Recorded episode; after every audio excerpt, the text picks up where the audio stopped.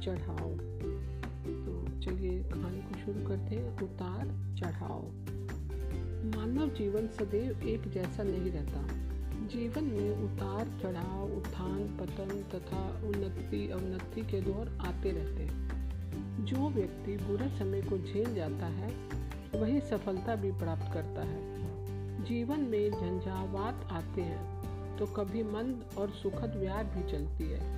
कभी भीषण गर्मी का सामना करना पड़ता है तो कभी ठंडा मौसम भी आता है। जीवन एक बहती नदी है, जिसमें कभी पानी सूख जाता है तो कभी उसमें भयानक बाढ़ भी आ जाती है। कभी वही नदी यथेष्ट पानी समाये हुए कल कल बहने लग जाती है।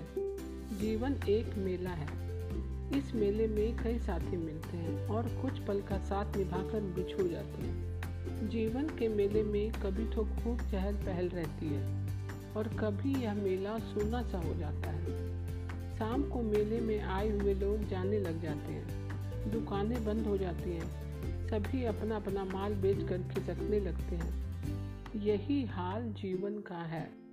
स्कूल में कभी एक साथ पढ़ने वाले पढ़ाई पूरी होने पर रोजी रोटी के चक्कर में कोई कहाँ चला जाता है, कोई कहाँ।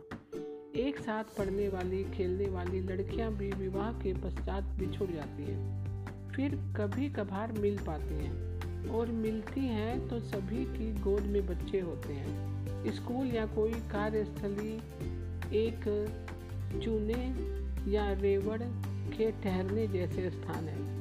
यहाँ रोज एक निश्चित समय विधि के लिए बच्चे या कर्मचारी आते हैं और अपना अपना काम करके चले जाते हैं। जीवन जीने का नाम है और जीना वही है जब मनुष्य सक्रिय है। खाट में पड़े रोगी का कोई जीना नहीं कहलाता। एक साधारण किसान का जब बुरा समय आता है तो फ़सल बर्बाद हो जाती है। घर वाली बीमार हो जाती है, ऊँट मर जाता है, भैंस के पाड़ा पैदा होता है।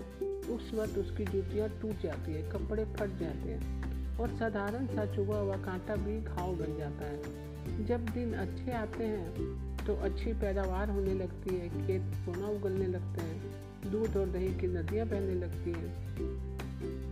बुरे वक्त में एक भले आदमी की लोग बुराई करने लग जाते हैं। सगा भाई मुँह फेर लेता है और गाय दूध देना बंद कर देती है। वहीं अच्छे समय में सभी काम सफल होते हैं। समाज में प्रतिष्ठा होने लगती है। एक नेता को ले अनुकूल समय में नेताजी हवाई जहाज़ों में यात्रा करते हैं, समारोहों में भाषण देते हैं, भवनों का शिलान्यास करते हैं, उद्घाटनों में फीते काटते हैं पर समय पलटने पर उसी नेता को गोली मार दी जाती है। एक समय होता है जब एक वैद्य या डॉक्टर के द्वारा दी गई राख की पुड़िया से भी रोगी को लाभ हो जाता है। पर उसी के जीवन में एक समय ऐसा भी आता है जब उसके पास कोई रोगी नहीं फटकता, वह बैठा मक्खियाँ मारता है। इसी प्रकार एक व्यापारी अपने अच्छे समय में धन का ढेर लगा लेता है। चारों तरफ़ से धन की वर्षा होने लग जाती है। पर एक समय ऐसा भी आता है जब उसे भारी क्षति झेलनी पड़ती है, मकान बेचने पड़ते हैं और अंततः कंगाल हो जाता है। उपयुक्त सभी उदाहरण मनुष्य के जीवन में आने वाले उतार चढ़ावों को दर्शाते हैं। उतार और चढ़ाव प्रकृति के नियम है, पर परिश्रमी व्यक्ति बुरे समय को भी आसानी से पार कर लेते हैं। प्राचीन समय में ब्राह्मणों को आदर की दृष्टि से देखा जाता था। क्योंकि उनके पास विद्या और भजन का ज़ोर था। वे तपस्वी और सन्यासी थे। बड़े बड़े सम्राट उनके दर्शन करने आया करते थे। संसार को उन्होंने विद्या का संदेश दिया। बड़े बड़े ग्रंथों की रचना भी उन्होंने ही की। वही ब्राह्मण जाति विद्या और भजन से विमुख होने के कारण गिरावट की ओर अग्रसर हो रही है। उनकी उन्नति का ग्राफ नीचे की ओर जाने लगा है। सरकारी नीति के कारण इस जाति को कोने में बैठा दिया गया है। घर में एक नई बहू आती है तो उसके रूप रंग की प्रशंसा होती है। सास और ननद उसकी आरती करती हैं। उसका लाड चाव होता है। दुर्भाग्य से उसका पति मर जाता है तो उसी बहू को डायन कहा जाता है। समय का फेर है, यही उतार है। इंग्लैंड के राजकुमार की पत्नी डायना का क्या हर्ष हुआ? यह सब जानते हैं। बड़े बड़े ख्याति प्राप्त सिने कलाकारों को भी भटकते देखा है। अपने जमाने का चहेता कलाकार भगवान ने भी अपने बुढ़ापे के दिन एक साधारण कमरे में एकांकी बिताए। दुनिया ने उन्हें भुला दिया। महान राजनीतिज्ञ तथा पूर्व प्रधानमंत्री नरसिंह राव के भी अंतिम दिन सुखद नहीं थे। अतः धूप और छांव जीवन के अभिन्न अंग है। उगते सूरज को सभी नमस्कार करते हैं, ढलते को नहीं।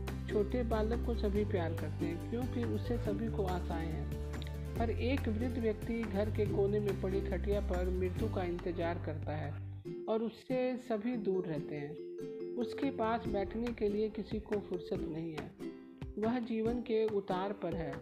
साण वेश्या और पहलवान तो जीवन के अंतिम पड़ाव में महादुखी हो जाते हैं। जवानी के दिनों को याद करते रहते हैं और वे जवानी के दिन लौट कर नहीं आते।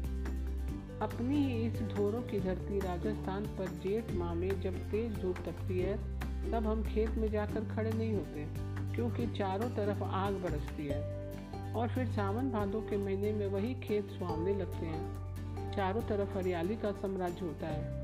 ककड़ी और मतीरे खाने सभी खेतों की ओर भागते हैं।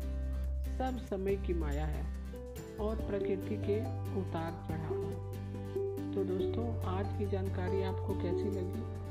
मैं कल फिर एक नई जानकारी के साथ उपस्थित होंगी तब तक के लिए नमस्कार दोस्तों।